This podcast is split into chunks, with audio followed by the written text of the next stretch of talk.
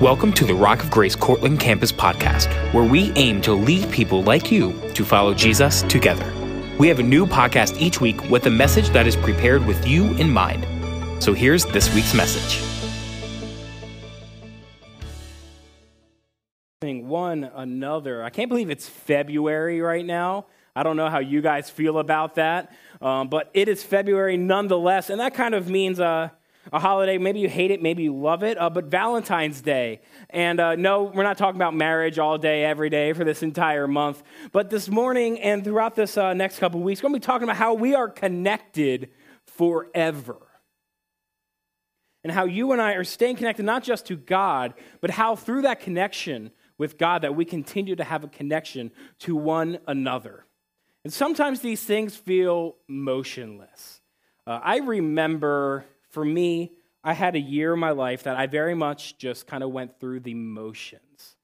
And uh, not sure when you hit that point, uh, but for the average person in this room is you probably hit that at some point in middle school to high school. We just kind of, uh, you weren't sure, you kind of just figuring out what to do, figuring out who you are. So you kind of just go through. And maybe you hit a point where you suddenly really, really, really, really care. Or on the other side, you get to a point where you don't care at all. And that was actually my point in ninth grade. Uh, for some of you, I've shared this story a little bit before. But my ninth grade year was the year where I really didn't care at all. You know, I was the guy who knew what was needed to get by, and that is exactly what I did. No more, no less. My motto for the year was D's get degrees.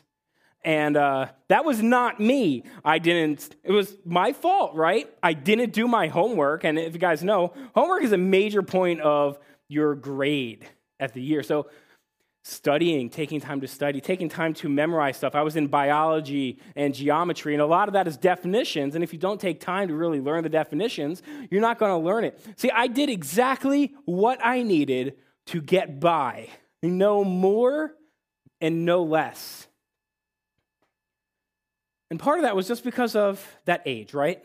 Part of that was because of the challenges that were coming up um, with a lot of things going on. My family was going through a lot during that season.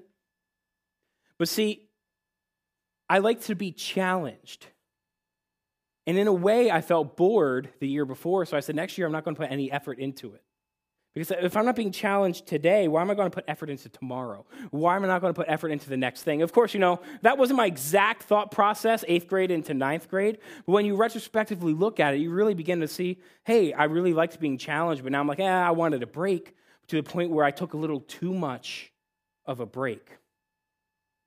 But see, I got to the point then, moving past that year, where I said, hey, I want to be challenged. I want to continue to step into something that's going to move me and challenge me in a way that's going to help grow me. And when we have those challenges, it begins to push us past where our limit is. It pushes us where that wall that we've created, where that ceiling we feel like that is above us. We say, I'm never going to break through it. But we see that new barrier and we say, I'm going to move past it. I'm going to fast forward this for many, many couple years, more than a couple years. Um, I don't have hair, I had hair then. And uh, the pandemic. The pandemic, for all of us, reintroduced some stuff into our lives. Maybe you found yourself moving back into a habit. Maybe you found yourself stepping back into things that you used to do. Maybe you found yourself in a season of realization where we're realizing what does normal actually mean? Because right now we're figuring out what is normal. We're at the point where we've accepted that how we used to do life is no longer here. We have to figure out what this new normal is and find a proper balance in it. See, there's days, even still, you know, especially going through the pandemic, where you just felt like you're going through and doing what you have to do. Maybe you your work entirely switched to work from home. And maybe you're like, I'm never switching out of work from home again. I love not seeing anybody except for one day a week, and it's at church. Come on. And, uh, you know. But you go through those motions. But then there's those days where we struggle to move past our limits. We struggle to move past into what we see that God has in store for us because I am in a place of eh. You ever find yourself in a place of eh? You know what I'm talking about? There's not really a word for it. I'm curious to see what Facebook auto captions is going to do with that word in a little bit. But uh, eh. You're just kind of lethargic. You just kind of sit down and move. But you know, you're, you're, doing work, you're doing things, you're doing what life has before you, but you're not quite sure what you're doing. You're not giving it that extra effort. I'm not sure how many of you really gave extra effort during the pandemic, but chances are, and statistically, it's a lot lower. You're like, all right, I'm going to take my midday shower now, or my uh, 2 p.m. work nap that you couldn't do before, that now you're like, I refuse to give that sucker up. See, as we continue to look at that, we recognize that God, in trueness, is not actually calling us to that life of complacency. God is not calling us to live in a place where we continue to say, eh, it's all right. You ever get asked how you're doing? You say, eh. You don't want to say good, because you know that's a lie sometimes, but you don't want to say bad because you don't want to be that person that's complaining all the time, or you just really don't feel like telling the person you're talking to and stopping. You know, it's that obligatory, uh, most lied to question in America, is my presumption. You're walking in, and my favorite one is this is why I try not to ask this on the way into church because I don't want to set people up to lie and repent later. If I ask you, How are you doing? and I said, or you said good, you don't have to show me hands, but how many guys know that's a lie? I don't want you lying coming into church. I don't want you lying going into anywhere at that. But see, that's the beauty of this room. Is when we come in and we truthfully ask questions like that, we truthfully ask questions that push us past our limits, that push us past the spots where, where I found myself in ninth grade of a, a moment of complacency and said, I'm just going to do what I need to get by. Or those moments throughout the pandemic, and maybe you're still in it, where I'm just complacent with where I'm at and say, I'm not going to push past where I am or I'm stuck and I don't know how to go past. I don't know how to get past that ceiling. We begin to move into that next part of what it means to be connected forever. Connected forever to the people in this room, connected forever to the people who are in the body of Christ, connected to the people that Jesus calls our neighbor. And this is where our friend, a lawyer, steps up and he asks Jesus a question. And he wanted to test Jesus to see where that letter of the law was. And there's the well defined answer for Am I doing enough? See, how many people in Scripture just wanted to know Am I doing just enough to get into the kingdom of heaven? Am I doing just enough for God? Am I doing just enough? The bare minimum is another way to say just enough. See, I found myself in a place of doing just enough. Maybe you're in that place now. Maybe you've seen that place. Maybe, hopefully, but you're not falling into that place. Because why, why would I need to do more if what I'm doing is enough? If it's just enough? And that's the question that sometimes holds us back from that next step, that holds us back from kind of what we talked about last month with launching into what God has in store for us, because I'm doing just enough. I'm getting by. I'm doing the bare minimum, and it's working dandy for me. So, chances are you've heard this story, but if you have your Bibles, I want you to open up to Luke chapter 10, verses 25 through 37. This is the story of the Good Samaritan. You might have heard this in church, you might have heard this out of church. It's one of those stories that you kind of see in a lot of places. And here's what it says It says, Then an expert in the law stood up to test Jesus, saying, Teacher, what must I do to inherit eternal life? What is written in the law? He asked him, How do you read it? He answered, Love the Lord your God with all your heart, and with all your soul, and with all your strength and with all your mind. And, that's a big and, by the way, and your neighbor as yourself. You answered correctly, Jesus told him. Do this, and you will live. But wanting to justify himself, he asked Jesus, And who is my neighbor?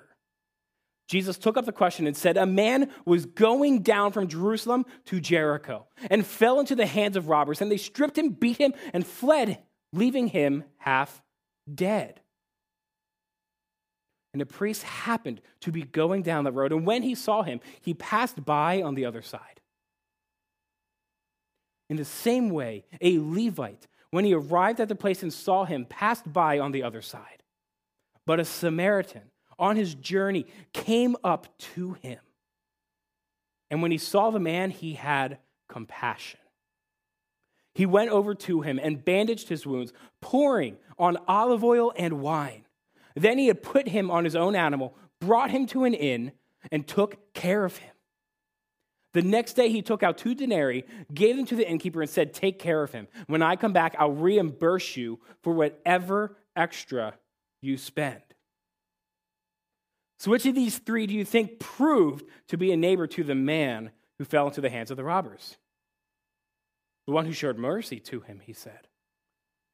Then Jesus told him, Go and do the same. So we talk about being complacent, we talk about kind of being stuck or just doing the bare minimum in life. We do that with work at one point in our lives. We do that with school, maybe. We do that with relationships. But the truth is that when we permit ourselves to just get by, to just do that bare minimum, and there's a time where just getting to that bare minimum is a huge success, but we should not live in the bare minimum. Because when there is bountiful in front of us, we need to step in to what God has for us. And we cannot step into that when we hold onto the bare minimum. If you're reaching for the bare minimum, don't stop. Keep going. Keep seeking God to say, what is this bare minimum? How do I get to this minimum? But then let that bare minimum be that launching point that God has set before you to move into the promises that He has had for you. And see, sometimes as Christians, we get caught up so much in doing that bare minimum. The bare minimum is saying, professing our faith. Say, God, I love you. And occasionally praying occasionally reading our Bible. But we got to make sure that we are not, as Christians, just sitting and doing what we feel is the right things at the bare minimum level, but we need to step into the wholeness and the fullness of what God has. We must be connected to that mission that God has. And that begins to thrust us into that next level. See, last month we really talked about launching, and I want to continue building on that. Because when we are connected to the mission of God, we become connected to our community.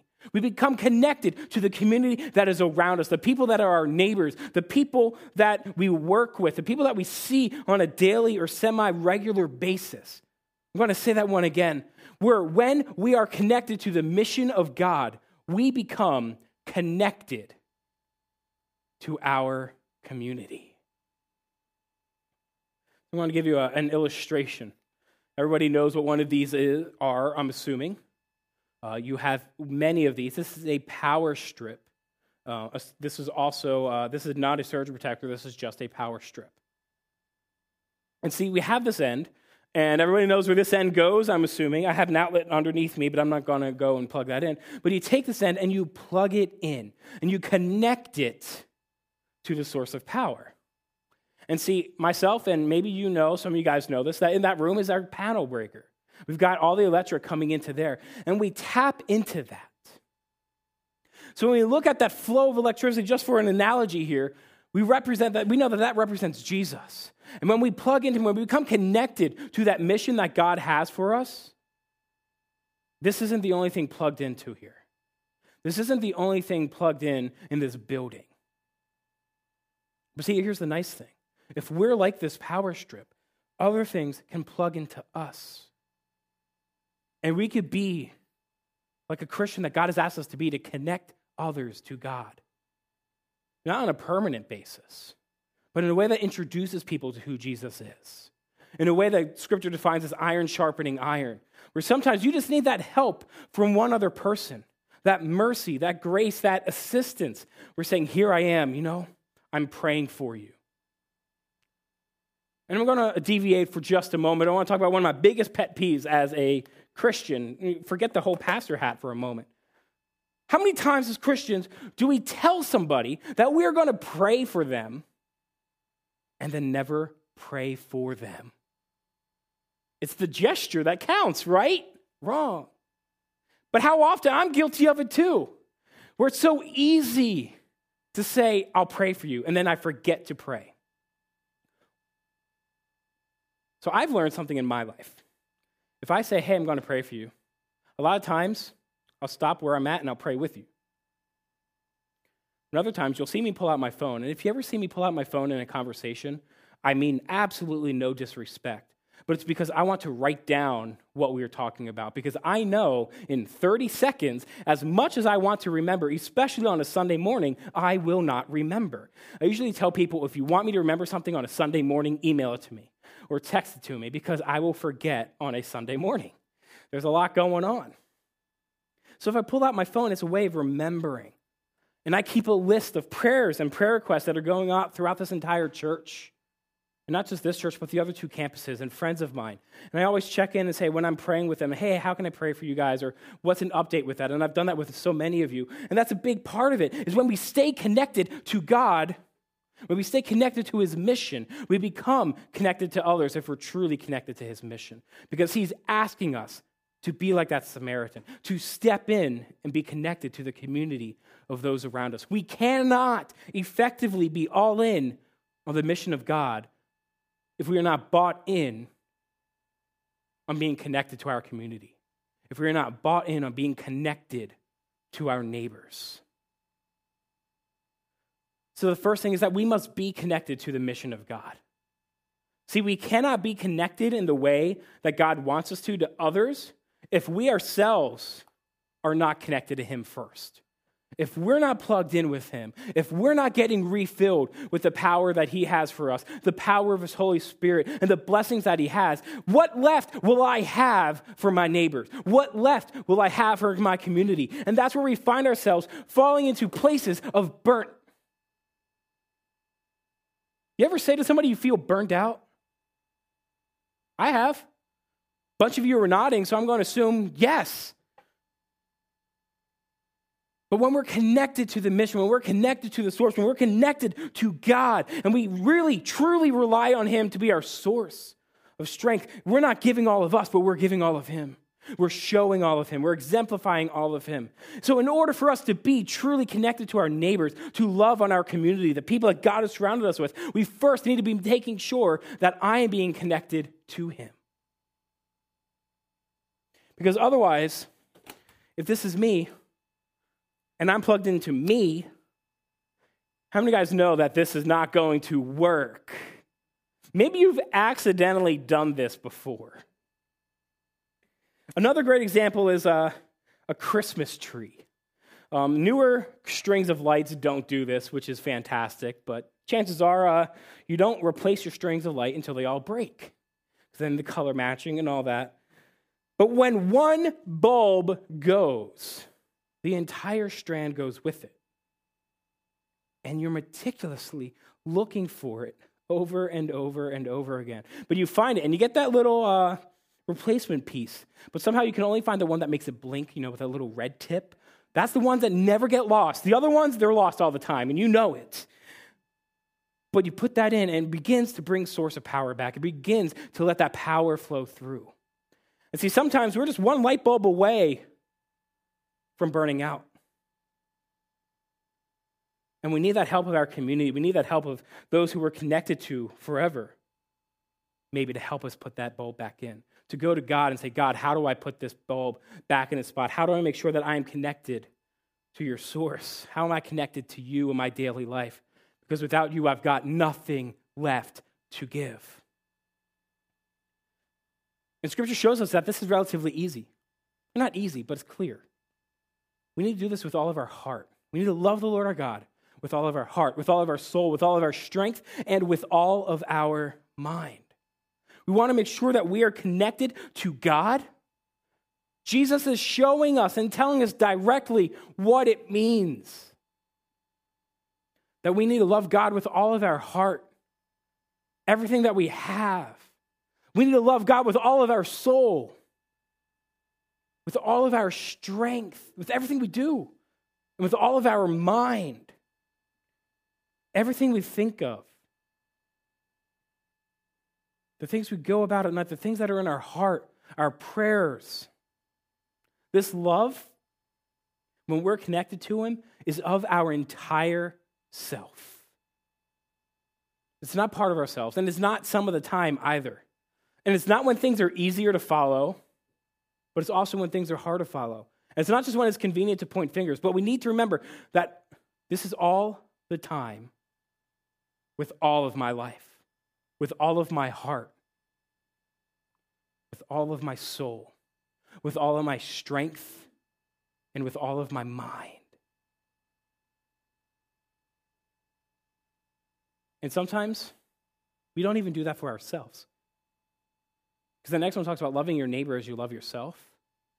But I can't even love myself. So I can love God.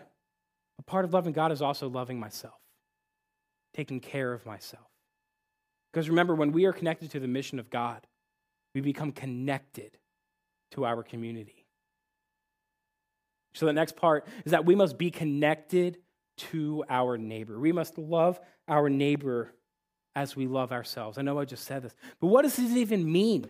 See, loving somebody and not wishing them harm, but the best. You don't have to like somebody to love somebody. You ever hear that?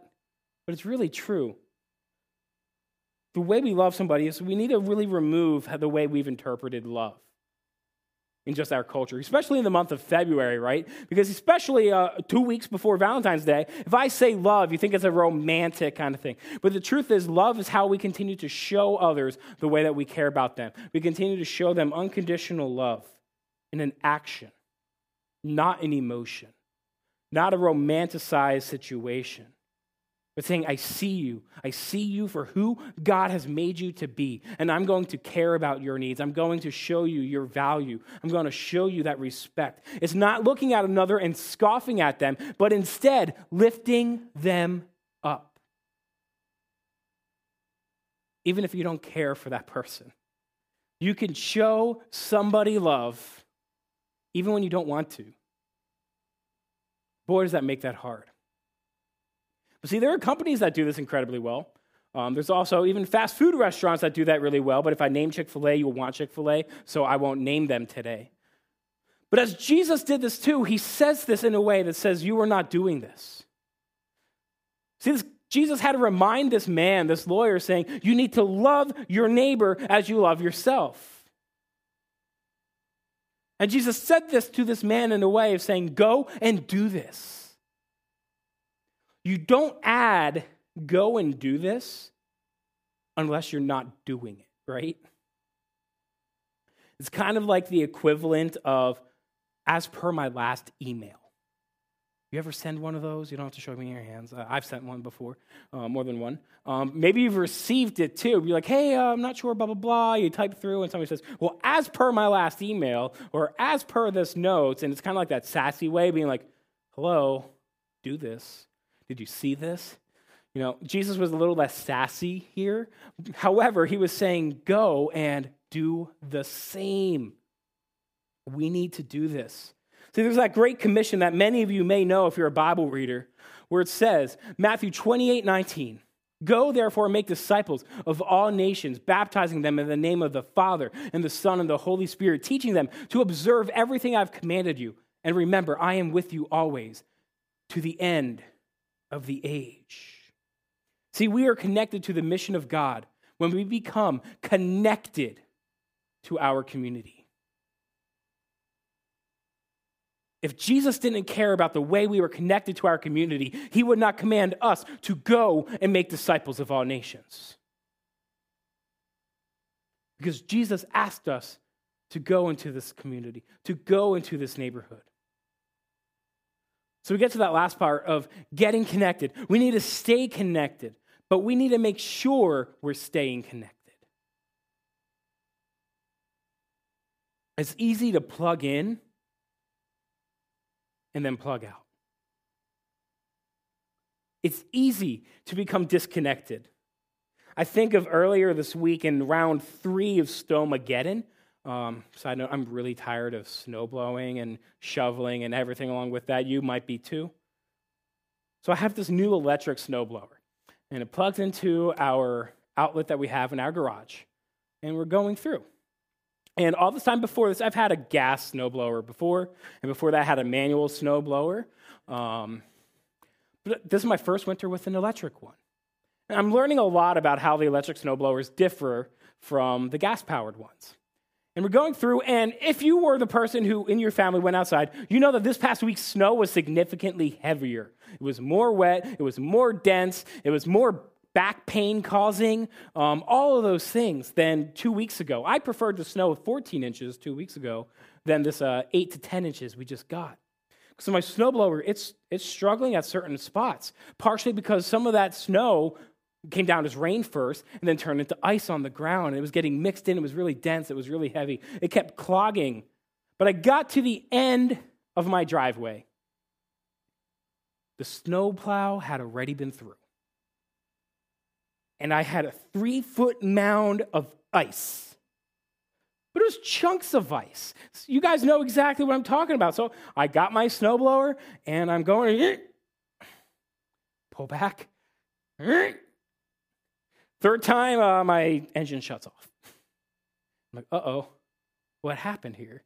So I go back inside and I'm checking, all right, that's plugged in, that looks fine.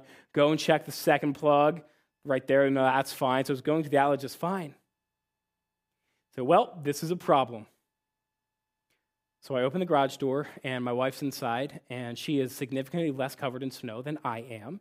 So I, I ask her and say, Michelle, I really need you to go down and check the, the breaker panel, the breaker panel that we have in the basement. I need you to look at the garage one and see if it's tripped.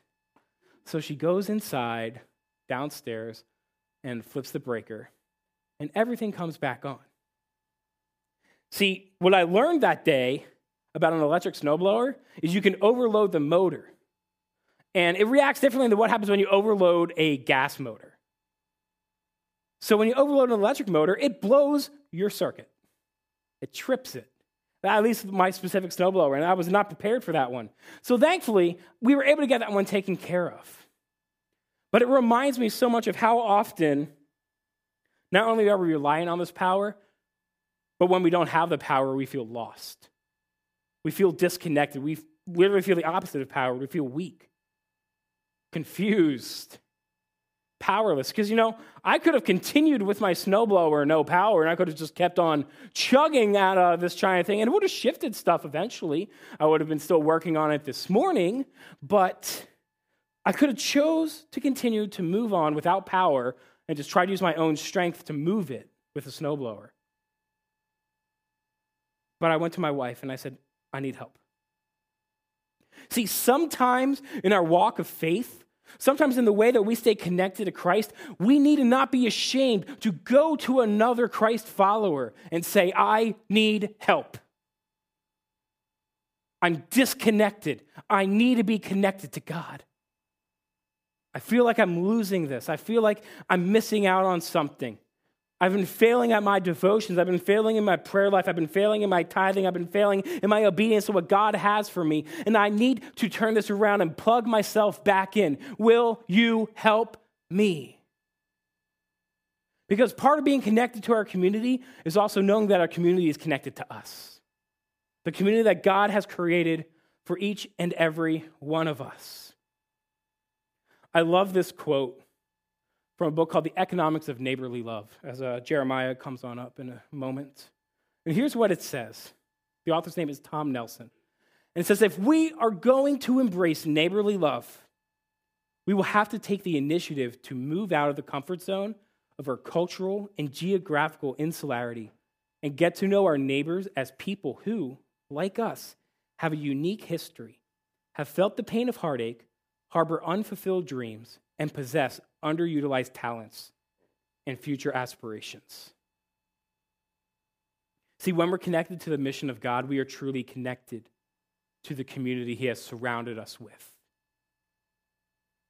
See, the snowstorm gave me a unique opportunity, and I was sharing this with our leadership team this morning. That I firmly believe that as a conviction I have as a pastor is I cannot challenge anybody in this room to do something with what Scripture says if I do not do it myself.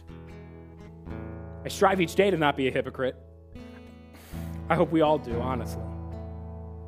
But as we're uh, snow blowing, my wife and I are outside chunking away at everything that the uh, snow plows decided to leave us. I saw two doors up, my neighbor's teenage daughter got stuck. She's driving a mid 2000s Honda Civic. Not a high car. And if you're at all aware of how much snow we got, you're aware that the amount of snow is higher than the, uh, the bottom level of the car. And like all of us at a certain age, we feel like we can just, our cars can handle everything and anything, and it's a powerful machine, right? And she backed out of her driveway. The back end of her car got over that hump that the snowplows created on all of our driveways. Her front tires got over that hump. Her bumper did not get over that hump. And I look over and I yell, I'm like, Are you stuck? It was the obvious answer, but I still had to ask, just making sure you're stuck. Like, yeah. So I go and I grab uh, some of the tools that I have. I have some anti skid things to shove under your tires if you do get stuck. And I grab a shovel and everything. I walk over there. And I've never met this neighbor before, never had the opportunity to. It's weird to just knock on your neighbor's door and say, Hi, I'm so and so. Those days are gone, unfortunately. But I go over and her car is completely, it's encapsulated in snow on the sides. This thing's not going to move anywhere. I'm getting underneath and I'm pulling the snow out. It is touching everything from underneath her hood. It's just everywhere. Her bumper is completely removed on the one side from the amount of snow and ice that she hit. But I got to meet her and her mom. And my wife and I, we keep this list. It's in our kitchen. And it's a chart, and it's our house in the center. And we got this idea from a book called The Art of Neighboring. And as we meet our neighbors, we write down their names. Partially because I'm really bad with names. For those of you I've met, you know I've met you six times, but now I know your name on that time seven. But it's a way that we can pray for our neighbors. It's a way that we can make sure we stay connected to our neighbors. Because you know, the sweetest sound anybody can ever hear is your name. The sweetest sound to you is your name. And you know the difference when you're talking to somebody you haven't talked to in a little bit, and you know they forgot name. We've all been in those conversations. You've probably been on the other end of that conversation too. You're like, hey, you. And that's one of those moments like, have you met Jeremiah? Yeah, Jeremiah, have you met and then, oh, yeah, yeah, that's their name. One of the greatest ways that we can start to show care to our neighbors and our community is just recognizing the value of their name, recognizing the thing that they are called, the sound that they are called, the sweetest sound to an individual. Because think about it how valued do you feel when somebody says your name?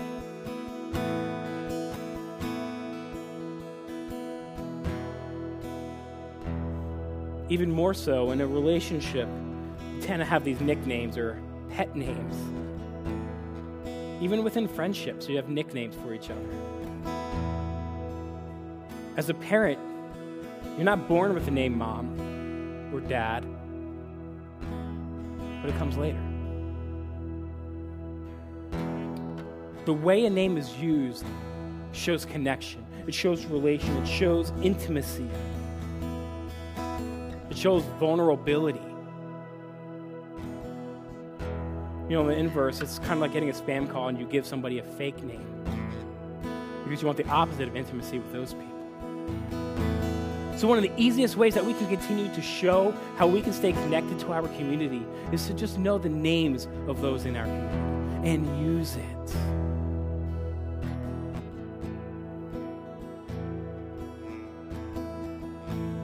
And this is from a guy who struggles with names. You know, I've told many of you said, hey, after I met you, said, hey, please don't be offended when I ask you your name again. I'm learning a lot of names.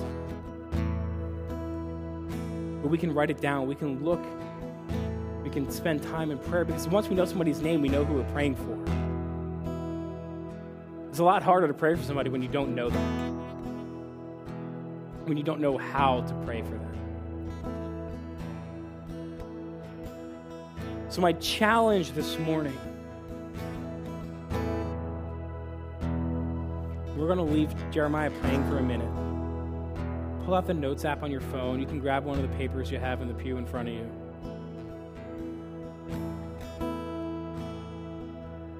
But my question is who is your neighbor? Who is your neighbor? Because if we're going to be connected forever to the mission of God, we need to be connected to the community that we are surrounded by. So let's just take a moment. You can talk together if your spouse or family member is here. Say, who are the neighbors God has put in your life? I'm not asking who are the neighbors that need Jesus, who are the neighbors that don't need Jesus. Just who are the neighbors God has put in your life? Take a moment and just talk about that if you're here with a, a family member, or just take some time and write a note. But I genuinely want you to write those names down somewhere.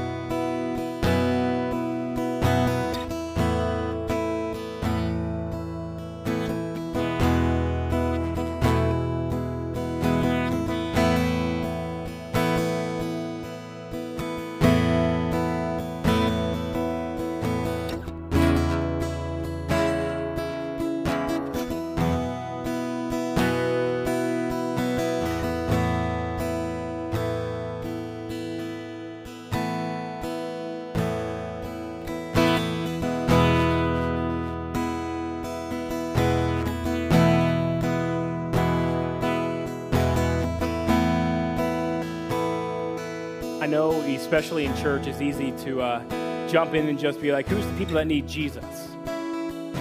That's important. But they're not the only people we're connected to. See, it is important that we share our faith and we reach people and we show people the love of Christ and truly do what Jesus asked us to make disciples of all nations. But the reason why I asked you to write all your neighbors down is because we all need prayer. We all need support. We all need to feel connected to each other. We all need to feel connected to God, whether I'm a Christ follower or not. When we recognize who our neighbors are, not just the ones with what we would say is the Christian obvious need, but the ones that have a name. We can begin to stay connected to them. Because when we recognize the names of those who are our neighbor, we learn to love them. We learn to pray for them. We learn to say their name. Put them first. I've never in my life experienced a time where I've prayed for somebody by name and not felt tied to them in some way, not felt connected to them, because prayer is so personal. If there's somebody on that list that you're struggling to even care about, Pray for them by name. Pray for their goodness. Pray for their well being. Watch God change your heart. Those are the prayers that are even often so hard. But we are connected forever. This room, when you look around this room, I see people that are newer faces, some of these faces that have been here longer than I've been. Stay connected to each other through our body of believers as a church, not just a rock of grace, but as Christians, as Christ followers. So here's what I'm going to ask you to do. I'm going to ask everybody to stand. Hold that list.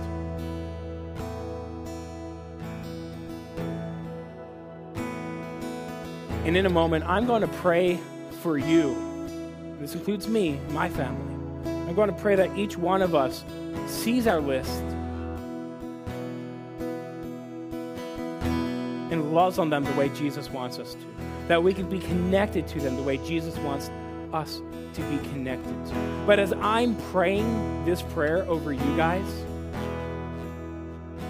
I want this to be the moment where you, maybe your family, whoever you spoke to as you're putting together a list, or even by yourself, I want you to be praying over the people that you wrote down.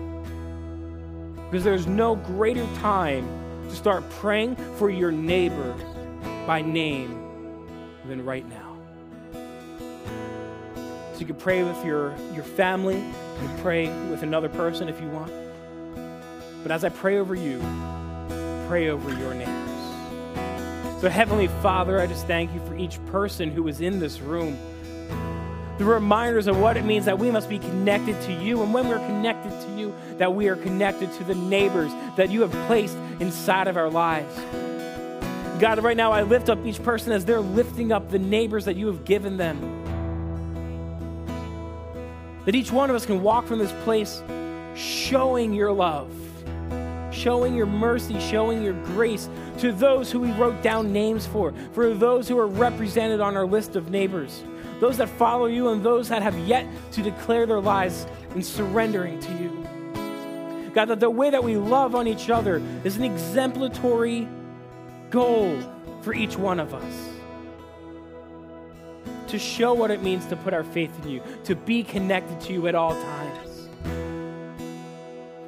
God, let this day not just be a day where we only pray for our neighbors once, but let this be a transforming moment where we see the value that you have in each, every, each and every one of us, each and every neighbor, each person that has a name.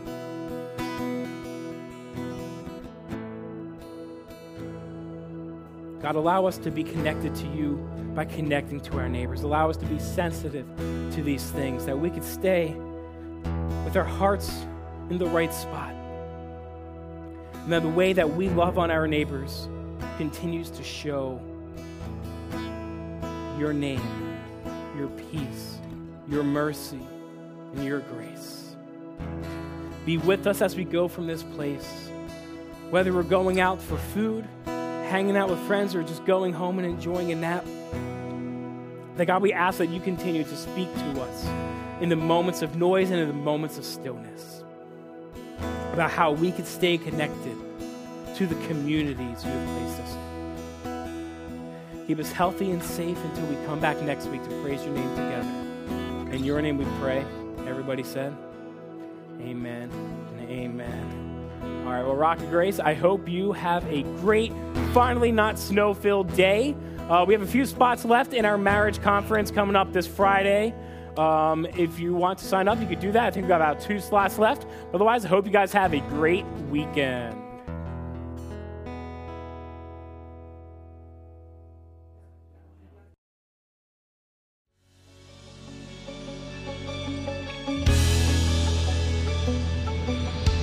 Thanks for joining us. If this message impacted you or you would like to get in contact with us, you can visit us at www.rockofgrace.org.